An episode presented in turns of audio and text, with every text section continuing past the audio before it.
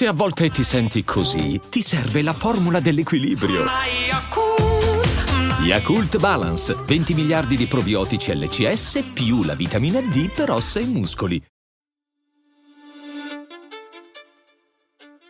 Nuovo appuntamento con il QA settimanale, eh, come al solito priorità alle domande degli abbonati che sostengono il progetto, ma anche una selezione insomma, delle domande più interessanti dei non abbonati, sperando che lo diventino. Insomma, ci sono parecchie cose eh, interessanti a cui accedere da abbonati, quindi fateci un pensierino.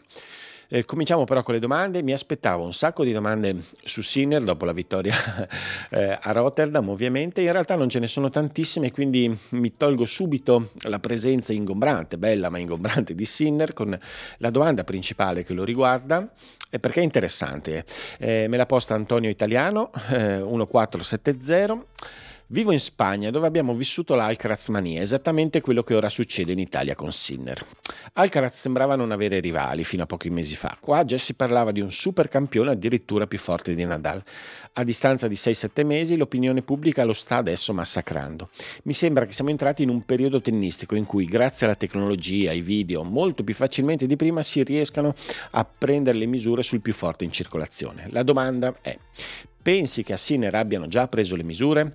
Deminaur e Medvedev negli ultimi incontri lo hanno messo parecchio in difficoltà, aggredendolo. Yannick ha vinto con la testa.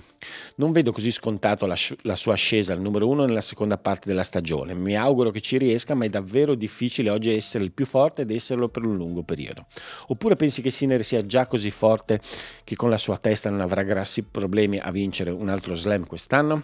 Il fenomeno a cui è soggetto Alcaraz lo definisco hype and down, parafrasando un po' l'up and down, nel senso che viene creato appunto tantissimo hype su qualsiasi prestazione di un giocatore, spesso giustamente, insomma, perché per dire Alcaraz ha fatto effettivamente delle cose eccezionali, ma poi si è pronti con una proporzione esagerata a criticarlo nei momenti delle difficoltà.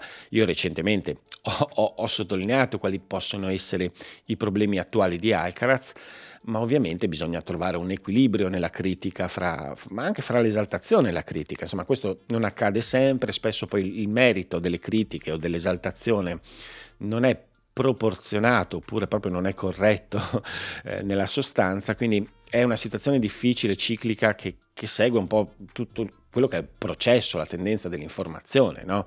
a, a, cercare di, di, di, suscitare emozione negativa e positiva su qualsiasi eh, argomento e quindi anche un argomento legato a, alle prestazioni di un campione.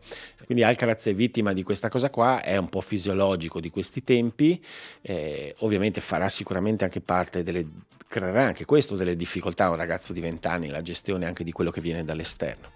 Eh, per quanto riguarda Sinner, Sinner dal punto di vista dell'opinione pubblica è prontissima, sono certo, tantissimi attori importantissimi dell'opinione pubblica sono assolutamente pronti eventualmente a riaggredire Sinner nel momento della caduta, succede sempre così e, e spesso ed è molto probabile che lo faranno in maniera critica, esagerata se accadrà. Eh, pot- che, lui, che sia scontato per lui arrivare al numero uno del mondo eh, quest'anno non è assolutamente scontato. Ci sono delle possibilità, perché ovviamente essendo numero tre in questo momento e giocando in un determinato modo, l'orizzonte di, di, di, di, evoluzione è quello, quindi ci sono delle possibilità, però scontato non c'è nulla. Per quanto riguarda le contromisure è interessante perché ovviamente è qualcosa che accade sempre ai massimi livelli. Eh, tut, anche qua gli ultimi 15 anni ci hanno insegnato quanto eh, Federer, Nadal, Nadal, Djokovic, Nadal, Murray, Murray, Djokovic abbiano continuamente cercato contromisure all'interno delle, delle, innumerevoli sfide di cui sono stati protagonisti. Prima uno fa qualcosa che riesce a mettere in difficoltà l'altro, l'altro reagisce è un continuo e Sinner oltretutto fa spessissimo riferimento a, cosa, a questa cosa qua. Eh, lo dice sempre, prima di una partita eh, che ha avuto dei precedenti, sottolinea sempre che probabilmente il suo avversario, visti i precedenti, farà qualcosa di diverso e che lui pre- preparerà qualcosa di diverso. Quindi Sinner penso che sia maturo, decisamente maturo per, per cercare di di, di, lavorare su qualsiasi contromisura, poi ovviamente non è scontato che ci riesca, perché poi eh, fra il dire e il fare, anche per i tennisti di quel livello, insomma, c'è di mezzo sicuramente il mare, però eh, è, è, sicuramente una tematica, penso che Sinner sia pronto per cercare di affrontarla, non c'è nulla di scontato nel bene e nel male.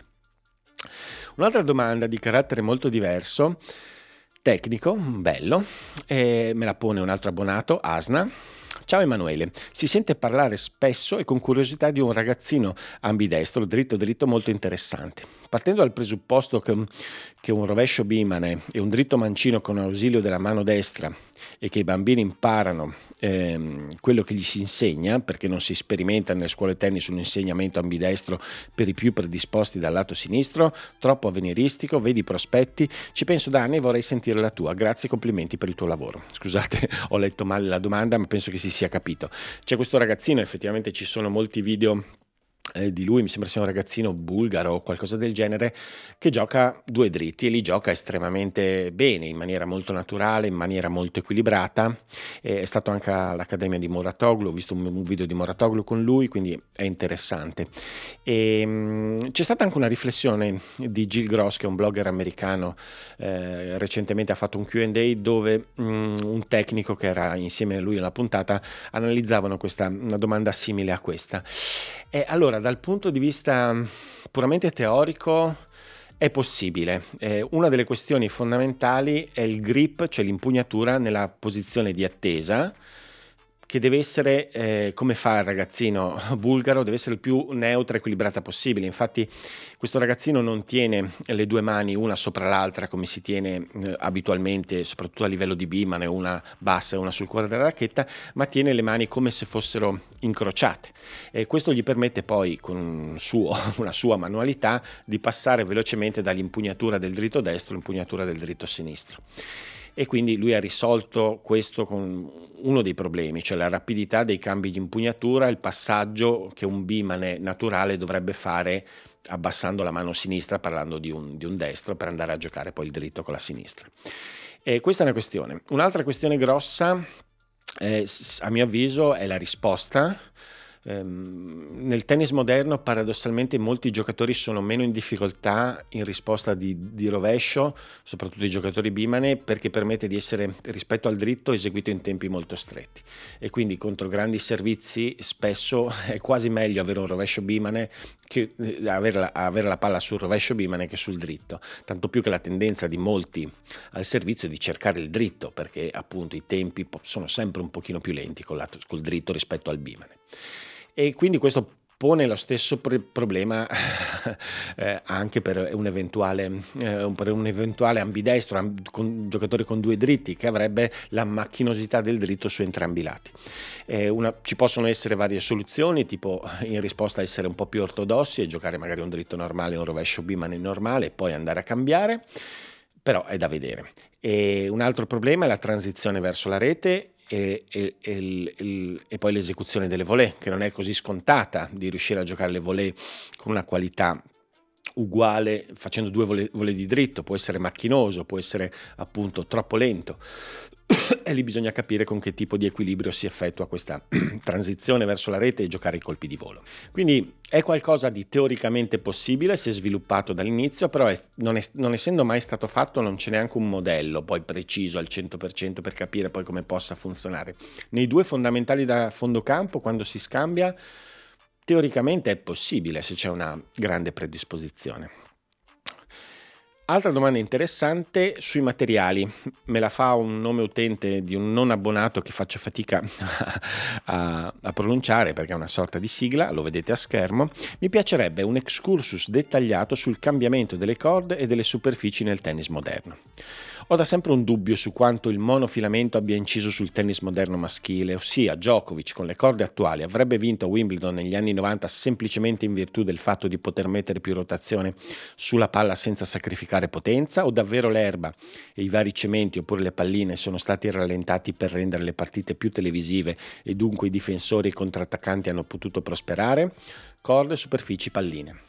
È un argomento complicato. In generale... Mh, mm, il cambiamento di materiale della racchetta è qualcosa che ha inciso molto perché ha permesso eh, di avere un accesso alla rotazione, una capacità di rotazione, di spinta e di controllo assieme molto più forte. Le corde di nuova generazione, insomma nuova generazione, sono in giro da, da 25-30 anni, insomma da tanto tempo, anche se poi ovviamente si sono evolute, permettono di avere appunto più controllo della spinta, molto più controllo della rotazione, le stesse racchette ovviamente si sono adattate per ancora fare di più questo e quindi è successo che, che, c'è la capacità di effettivamente di riuscire a tirare più forte, di far restare la palla più dentro, eh, di gestire anche servizi molto più forti.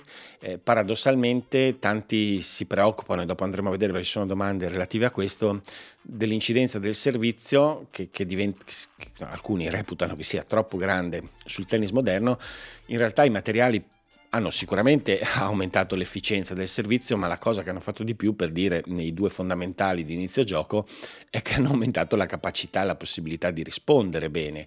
E poi ovviamente anche con una capacità tecnica migliorata e con la solita crescita tecnica di conoscenza che il tennis fa come qualsiasi sport, insomma si evolve nella conoscenza e aumenta la qualità.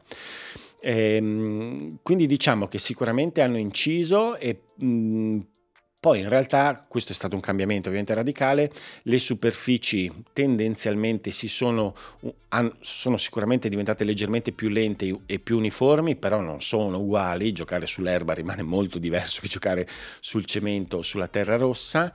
Eh, una cosa che spesso, e questa è, è fondamentale perché ah, noi abbiamo l'occhio sulle superfici, sui materiali, sulle palline, però uno dei cambiamenti più grossi degli ultimi 15-20 anni è legato invece alla tecnica di spostamento, cioè perché sembrano più uguali le superfici? Perché i giocatori riescono a fare per dire una cosa che sembrava possibile fare solo sulla terra, quella di scivolare, riescono a farla ovunque. Questo cambia tantissimo. Eh, se, se, tu mi chiedi mh, cosa ha cambiato più il modo di stare in campo negli ultimi 15 anni, eh, mi viene in mente la capacità di Djokovic di coprire il campo senza perdere profondità, una velocità incredibile senza perdere campo grazie alla capacità di colpire in open stance, grazie anche alla capacità di scivolare sul cemento, su quelle superfici e anche sull'erba di scivolare. Questo ha portato ovviamente a una possibilità di difendersi, perdere, di difendersi in modo aggressivo senza perdere campo, che ovviamente mette in difficoltà chi prova a essere aggressivo, che ha bisogno del tempo per venire a rete. Eh, quindi mh, mm, ci sono i materiali, ci sono le palline, ci sono le superfici, eccetera, però c'è anche proprio che i giocatori stanno diventando più forti dal punto di vista della tecnica di spostamento, delle capacità atletiche per fare questo tipo di spostamento, perché scivolare sul cemento è qualcosa di estremo, uno non si rende conto quando vede Sinner eh, che è una delle più grandi qualità di Sinner, che addirittura in questo forse è superiore a Djokovic, probabilmente è meno elastico di Djokovic, ma è ancora più abile a usare la scivolata per coprire il campo, beh, è una qualità atletica e tecnica incredibile che passa molto sotto, poco osservata, poco, gli si dà poco credito. Domanda invece di un altro abbonato, Emanuele, che mi chiede qualcosa invece legato un po' a come si organizzano i tornei. Eh, non sono un po' troppe le settimane di anticipo per far uscire le entry list dei tornei? Sì, sono, soprattutto in alcuni tornei.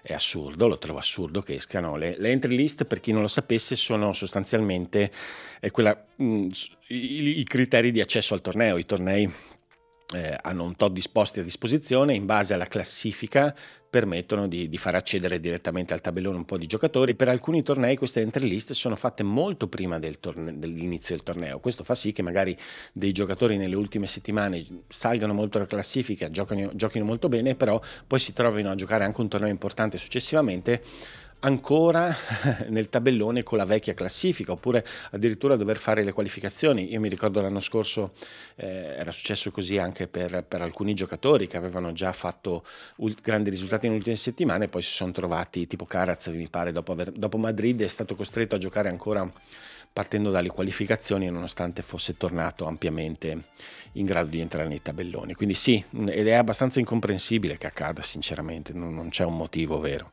Altra domanda di un altro abbonato, Bango Skank, che mi chiede invece di un giovane giocatore fra i più promettenti. I giovani più in forma di questa primissima parte di stagione, punto di domanda, ho visto che in chat parlavi molto bene di Mensic, ad esempio. Lo conosco poco nulla, che tipo di giocatore è? Mensic, che tra l'altro ha vinto ieri anche con Davidovic Fochina, primo turno di Doha in modo molto convincente, diciottenne cieco è uno dei prospetti che a me piacciono di più dal punto di vista tecnico e di quello che si può intravedere come giocatore. È un ragazzone molto ben piazzato fisicamente, alto, non altissimo, insomma sicuramente sopra l'1,90, con già una buona struttura fisica, ha un servizio eccezionale per l'età, ben strutturato, è impostato benissimo sul lato del rovescio, quasi come ogni giocatore cieco.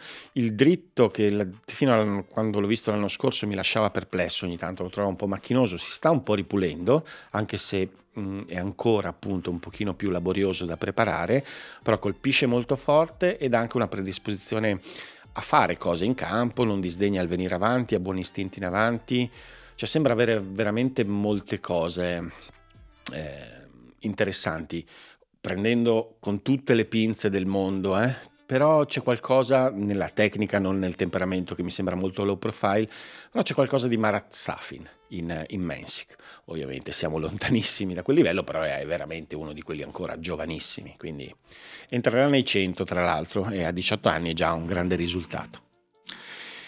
Il, l'argomento principale della puntata de, di questo QA nasce da una domanda interessante, un po' laterale, fatta da Giacomo, un abbonato sempre sulla nostra chat forum riservata agli abbonati, che mi chiede: So che ti interessi un po' di basket NBA, allora io ti chiedo, quando un, un Wembanyama nel tennis, mi spiego, potrebbe esserci un giocatore di 2-10, 2-15 che si muove come Medvedev, Zverev a breve e medio termine? Sia chiaro, il mio non è un auspicio ma un timore, a me sembra plausibile come scenario.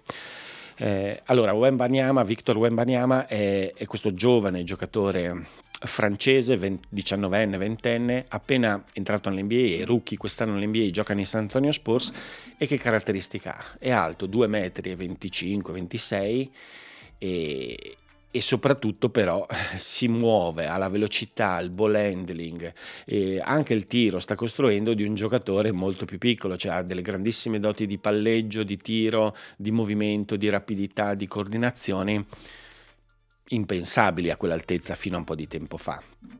Sembra essere proprio una, un giocatore che può fare un far saltare il tavolo tecnico del mondo della pallacanestro sta giocando già molto bene questa stagione, anche se ovviamente è magrissimo, è un giocatore che deve ancora strutturarsi completamente fisicamente, però effettivamente, come li chiamano dall'altra parte dell'oceano, riferendosi a questi giocatori, è, uno, è un unicorno, insomma, un essere eccezionale che scombina tutto.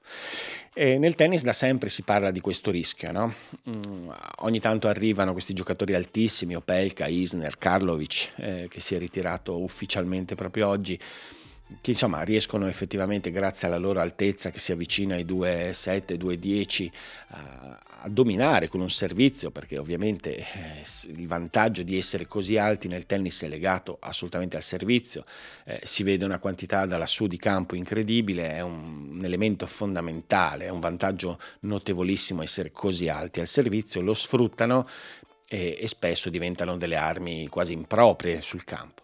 Questi giocatori però c'è da dire che fino adesso eh, si sono presentati sempre con questa grandissima arma, però con dei limiti assolutamente evidenti a livello di mobilità e nel resto del proprio tennis che hanno fatto sì che insomma, il, il, il, combinato disposto di queste caratteristiche, di questi pregi e difetti, questi vantaggi e svantaggi dell'essere alto, li ha portati sempre ad essere dei buonissimi giocatori, eh, però mai dei veri, veri campioni assoluti. Nessuno ha vinto uno slam, nessuno ha fatto di questi, ha fatto una finale slam.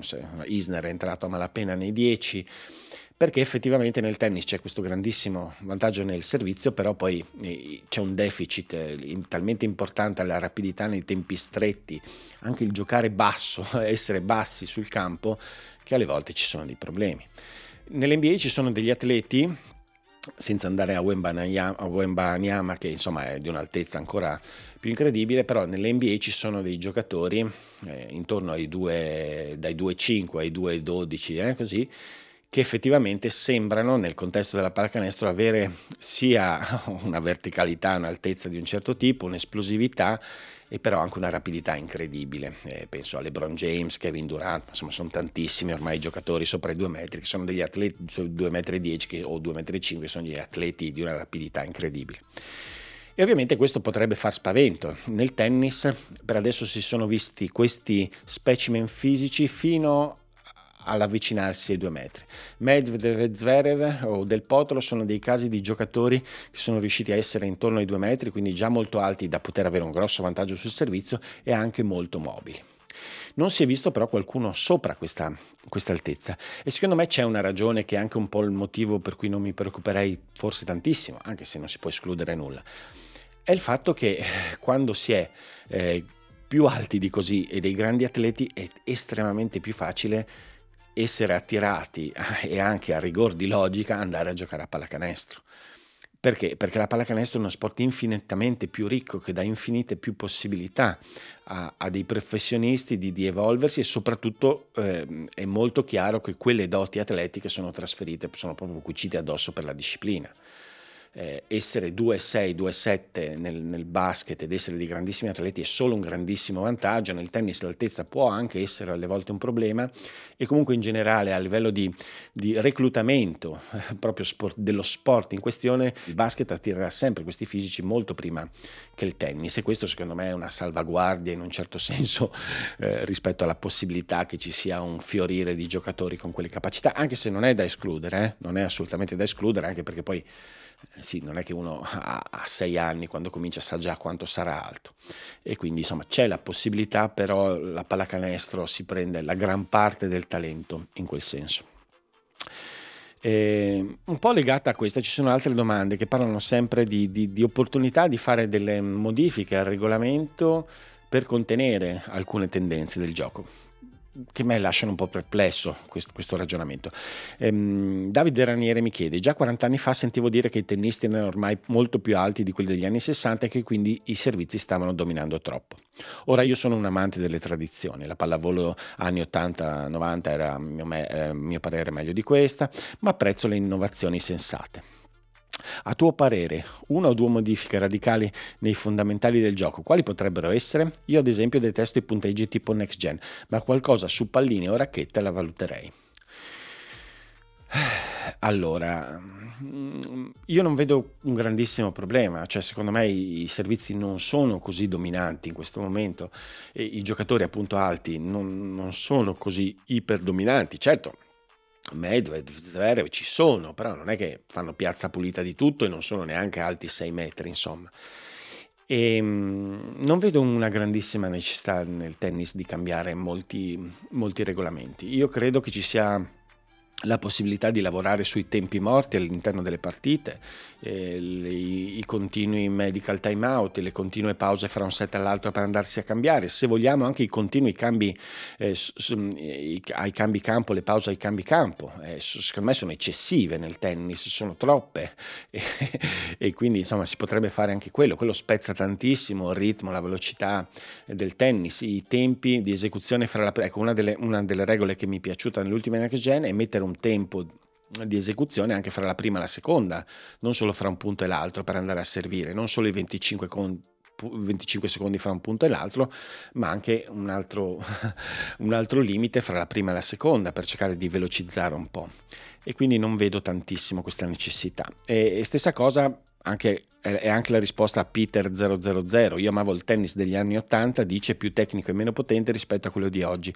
È favorevole a trovare dei sistemi per rendere questo sport meno condizionato dal servizio?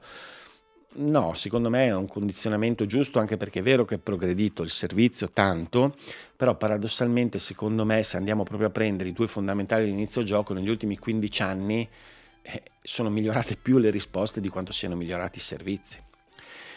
Ciao, secondo te, mi dice Oceanica Airline, è impossibile rivedere in futuro tra i top 10 un giocatore vecchio stile serve in volley alla Sampras e Macron? È un po' comunque collegata a questa questione. È molto difficile, è, è non impossibile, è difficile per un paio di ragioni. Sicuramente perché proprio serve in volley puro, è complicato da fare perché i tempi di gioco sono talmente stretti che c'è poco tempo effettivamente per andare per prendere la rete direttamente dal servizio paradossalmente è più facile farlo sulla terra battuta con magari chi risponde molto indietro che, che, in altre situazioni. Quindi c'è una difficoltà legata ai tempi di gioco, alla migliore capacità decisamente di risposta che sia dovuta ai materiali, alla tecnica, la migliore capacità che dicevo prima dei colpi di sbarramento grazie alla capacità anche di scivolare difendendosi in open stance senza perdere terreno ci sono tutta una serie di ragioni per cui è, è di è difficile farlo in pianta stabile, però è sicuramente fare ogni tanto serve in volley, soprattutto prendere la rete dopo essersi costruito l'opportunità piano piano, invece qualcosa intanto che sta riemergendo decisamente perché tutti so, stanno cominciando a, a, coltivare nuovamente queste capacità ed è assolutamente non solo possibile ma necessario, quindi eh, non ci saranno probabilmente giocatori come potevano essere Rafter, come sono stati Rafter, eh, Edberg, eccetera, però potrebbero esserci molti più giocatori a differenza degli ultimi dieci anni che esplorano molto di più dalla metà campo in avanti e che magari utilizzano il serve in volley in maniera strategica a seconda delle situazioni. Un paio di domande legate a Musetti, che ovviamente fa sempre parlare di sé, ha lasciato tutti un po', almeno personalmente ha lasciato un po' perplessa la prestazione a Doha contro Zeng, che eh, veramente non si è quasi presentato in campo Musetti, oltretutto proveniente invece da una buona prestazione, seppur perdente contro Grixpur. Ehm, Benefactor Enthusiast, altro abbonato, mi chiede sempre sulla chat riservata agli abbonati. Ad oggi firmeresti per far sì che Musetti abbia una carriera come quella di Gasquet, ossia best ranking numero 7 plurisemifinalista slam? Complimenti per l'impegno, ti ringrazio. Um, boh, non... sì, beh, in questo momento non è che firmerei io, penso che firmerebbe lui, nel senso visto il momento di difficoltà, no? E mi fa anche sorridere a suo tempo quanto, quanto in realtà alcuni avessero quasi quasi preso sotto, cioè, ha detto come se fosse sminuente. Mi ricordo che era stato uno dei primi scanagata a paragonare effettivamente Gasquet con Musetti, che è un paragone che ci sta molto dal punto di vista tecnico, pur con le differenze ovviamente del caso. Poi sono giocatori che sostanzialmente si assomigliano dal punto di vista tecnico. E, come dire, è troppo poco. E, eh, non so, eh, secondo me sì, Musetti firmerebbe per riuscire a fare la carriera di Gasquet in questo momento, assolutamente. Un'altra, invece, un'altra domanda, che in realtà è più un'invettiva di Simonetta Bui, Vorrei chiederti come sia accettabile che Musetti in campo bestemmi. Io lo butterei fuori. Non ci sono regole da rispettare, è veramente una vergogna. Tu cosa ne pensi? Ti ringrazio. Allora, le regole ci sono e quindi c'è il verbal abuse, quindi se, se eh, l'arbitro ehm, percepisce, comprende una bestemmia, può sicuramente sanzionare Musetti, magari alle volte non se ne accorgono sai, televisivamente certe volte se ne accorge più facilmente perché c'è la telecamera, quindi si legge il labiale oppure c'è il microfono lì vicino, quindi paradossalmente spesso è più facile accorgersene in tv che forse sul campo perché eh, le smorza spesso le sue imprecazioni Musetti. Eh, sul, non, non, estendo io il giudizio sul, sul, vergognoso, certamente è qualcosa che ha moltissimi da fastidio, maleducato, eccetera, irrispettoso rispetto a chi crede, eccetera. Eh, ok, non, io difficilmente scendo proprio su, su, sulla questione morale. Secondo me, nel momento in cui eh, eh, Musetti impreca, che poi impreca appunto bestemmia, ma anche si appella alla sfiga, la fortuna essenzialmente perde concentrazione, perde attenzione, sembra da quella manifestazione, soprattutto legata all'imputare qualcosa alla fortuna e alla sfortuna, non, non cogliere cosa sta realmente succedendo sul campo e quindi è io lo vedo come un problema di rendimento, non diciamo morale etico, però sicuramente ci sono dei regolamenti che, che lo vietano. E passiamo a una domanda su Nadale e le Olimpiadi. Un utente non abbonato che non riesco a pronunciare perché, come al solito, è una specie di codice illeggibile. Pensi che da Nadal possa avere qualche possibilità alle Olimpiadi, dato che si giocano a Roland Garros? Inoltre, quando si ritirerà? Ah, quando si ritirerà non lo so. Lui ha detto che questa ha detto con le sue solite dichiarazioni un po' boh, che non riesco a interpretare, eh, sì questa è la mia ultima stagione ma non sono sicuro, eh, cosa vuol dire? Vabbè questo è Nadal da sempre. Eh, ha sicuramente delle possibilità per le Olimpiadi, per quello che si è visto inizio anno era molto buono e, e le mie perplessità sono soprattutto sulla sua tenuta settimana dopo settimana e nelle partite nel torneo, soprattutto se si allungano parecchio. Non mi pare in grado di ritornare a un livello fisico che gli permetta di sostenere il 3 su 5 così a lungo, perché gioca in maniera diversa, cerca di giocare in maniera diversa e lo fa bene, però poi deve sostenerlo a lungo, non lo so.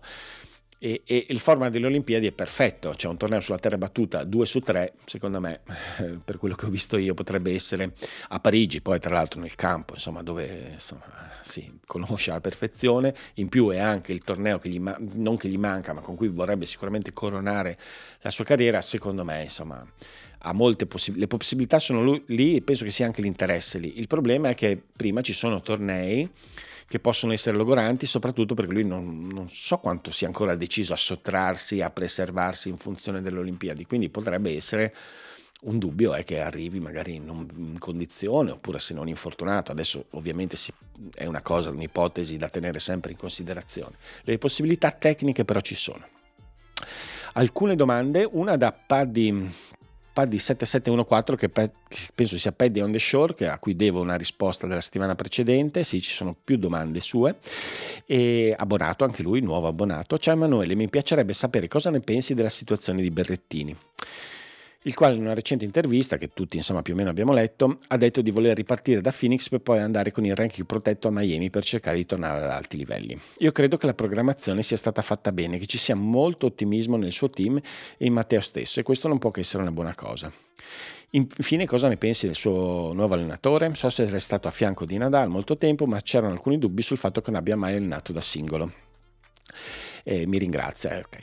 eh, sì, ne ho già parlato da parte dei dubbi, tra virgolette, su Roy, che non sono dei dubbi, semplicemente non lo si sa. Effettivamente Roy non ha, non ha allenato molti singolaristi, è stato tantissimo tempo con Nadal quindi ovviamente quella è un'esperienza importantissima, però non è conosciuto tantissimo per il suo lavoro con altri giocatori e quindi non si capisce l'impronta esattamente al 100%, anche se la competenza ovviamente c'è. E, quindi lì un punto interrogativo, vediamo con Berrettini cosa succederà. per quanto riguarda la programmazione, è sensata perché così utilizza il ranking protetto e quindi a un certo punto, visto che non si trovava probabilmente in una situazione di essere super competitivo, ha deciso di prendersi ancora un po' per usare il ranking protetto. La scelta è giusta, cioè dal, dal punto di vista razionale è comprensibile, quindi eh, vedremo, poi sai, bisogna semplicemente vedere poi cosa dirà il campo. Sempre sulla programmazione, un altro utente in, non intellegibile, cioè Emanuele non capisco la scelta di alcuni tennisti di primo livello, ad esempio Alcaraz, che come scelta di programmazione fanno i tornei sulla terra sudamericana prima del cemento del Sunshine Double. Cosa ne pensi? Non avrebbe più senso giocare gli indoor europei oppure Doha? Grazie, in bocca al lupo eh, per il proseguio del tuo progetto, grazie a te. Eh, sì, teoricamente sì, però c'è da dire che Alcaraz l'anno scorso ha fatto più o meno la stessa programmazione, tanto più si è infortunato, rientrando da un infortunio si è rinfortunato a Rio nella finale contro Norri e poi ha vinto India Wells. Quindi un giocatore come, come Alcaraz ha la capacità effettivamente, a parte che oggi si è infortunato alla caviglia, quindi vedremo, ha la capacità potenziale di adattarsi rapidamente ai cambi di superficie. Non è stato un problema per lui, anche se certamente a livello teorico, insomma, fare tanti passaggi di superficie non è mai, non è mai mh, ideale, però lì bisogna considerare che ci sono delle motivazioni economiche spesso all'origine di questo, cioè nei 500 c'è il gettone di presenza, i tornei ingaggiano i giocatori, quindi li pagano per partecipare al torneo, non solo per poi eventualmente vincerlo. E quindi ci sono delle ragioni di questo tipo, tanto più poi per un giocatore comunque di lingua spagnola come Alcaraz, il mercato sudamericano è importantissimo, ci sono anche queste cose. Sempre Paddy on the Shore, eh, una domanda della settimana scorsa mi chiede di Shapovalov. Volevo chiederti qualche considerazione su Shapovalov e il recente cambio di gestione con Piles. Buongiorno, volevo chiederti qualche considerazione su Shapovalov e il recente cambio di gestione con Piles. Come vedi questo cambio nell'ottica di una tenuta mentale di gioco? Secondo te è un giocatore da cui dovremmo sempre aspettarsi alti e bassi nell'arco della carriera oppure intravedi la possibilità di un miglioramento? E poi ci sono i ringraziamenti, ti ringrazio per i ringraziamenti. E, boh, Shapovalov è difficile che diventi tondo essendo nato quadrato, è molto difficile che possa diventare un giocatore estremamente continuo il suo tennis è estremo ai limiti dello stupido in questo momento, cioè quando lo si vede adesso giocare in campo ci sono dei momenti dove le scelte sono, non sono solo folli eh, e, e, e, qualcuno definirebbe al limite del geniale, no, sono proprio assurde, sono tennisticamente stupide, ha, in questo momento non ha nessuna capacità di gestione delle partite, dei momenti, eh, lui ha questo, ha questo incredibile motore, questo incredibile motore, questa cilindrata pazzesca che però non riesce a gestire, a mettere in campo con un po' di senso anno. Ultimamente sembrano esserci anche dei, pro- dei problemi di motivazione. Di, insomma, ho visto la partita mh, giocata a Marsiglia, no, forse a, Uh, giocata in Francia, ma nel primo torneo francese, eh, seguito da Piles. Piles era perplesso per come ha perso la partita con i due tiebreak che, che l'hanno portato fuori, mi pare con Aliassim. Ehm, non so, c'è tanto lavoro da fare su Shapovalov. Piles sicuramente viene da delle esperienze con dei giocatori di un altro tipo eh, dove la, la, la, solidità, la capacità di tenuta mentale era un elemento principale. Se riuscirà a trasmetterne un pochino, eh, bene, perché Shapovalov ha sicuramente bisogno anche di, di un limitatore, di una capacità un, mo- un po' di gestire le proprie emozioni e proprio, la propria potenza debordante sul campo da tennis, quindi vedremo. Un paio di domande legate a, a, cose che mi sono piaciute, partite che mi sono piaciute nella, nella mia vita. Eh, Marco Hemminger mi chiede qual è stata in anni recenti l'edizione di uno slam che l'ha sorpresa di più considerando il vincitore finale?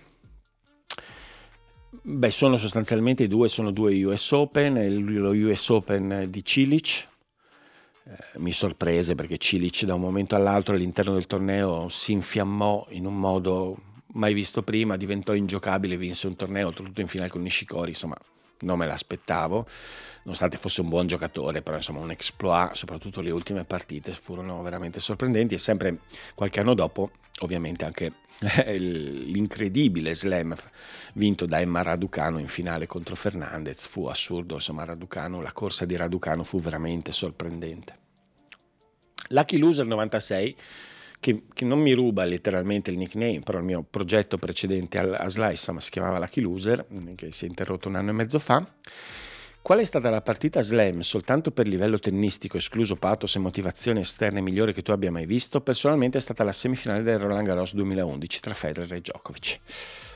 Non riesco a rispondere a questa domanda, perché? Perché ho visto talmente tanto tennis e non ho mai avuto una mente che che cercava di classificare in ordine di, di bellezza pura quello che vedeva, che, che, adesso mi ritrovo con una roba da elaborare troppo grande per dare una risposta e se, e se mi viene una risposta in realtà appunto c'è la componente pathos, motivazioni esterne, emozione che, che tu non vuoi. Quindi ci devo pensare ancora un po', però non sono nemmeno sicuro di riuscire ad arrivare a una risposta. Domanda su Iga Sviontek, sempre di Paddy on the Shore. Ti volevo chiedere di Sviontek, permesso che seguo poco il circuito WTA. Iga è, cerca- è certamente quella che al momento è la più vincente considerando la sua giovanissima età.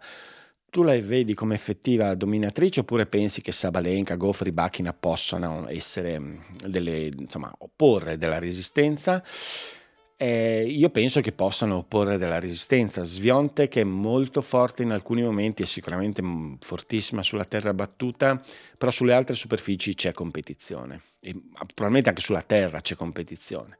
Eh, quindi non vedo un dominio totale, penso che possa esserci dei momenti, delle fasi dove, dove riesce a, a, raccogliere grandissimi risultati, ma con l'inserimento anche di Sabalenka, Ribachina, Goff e poi vedremo anche di altri.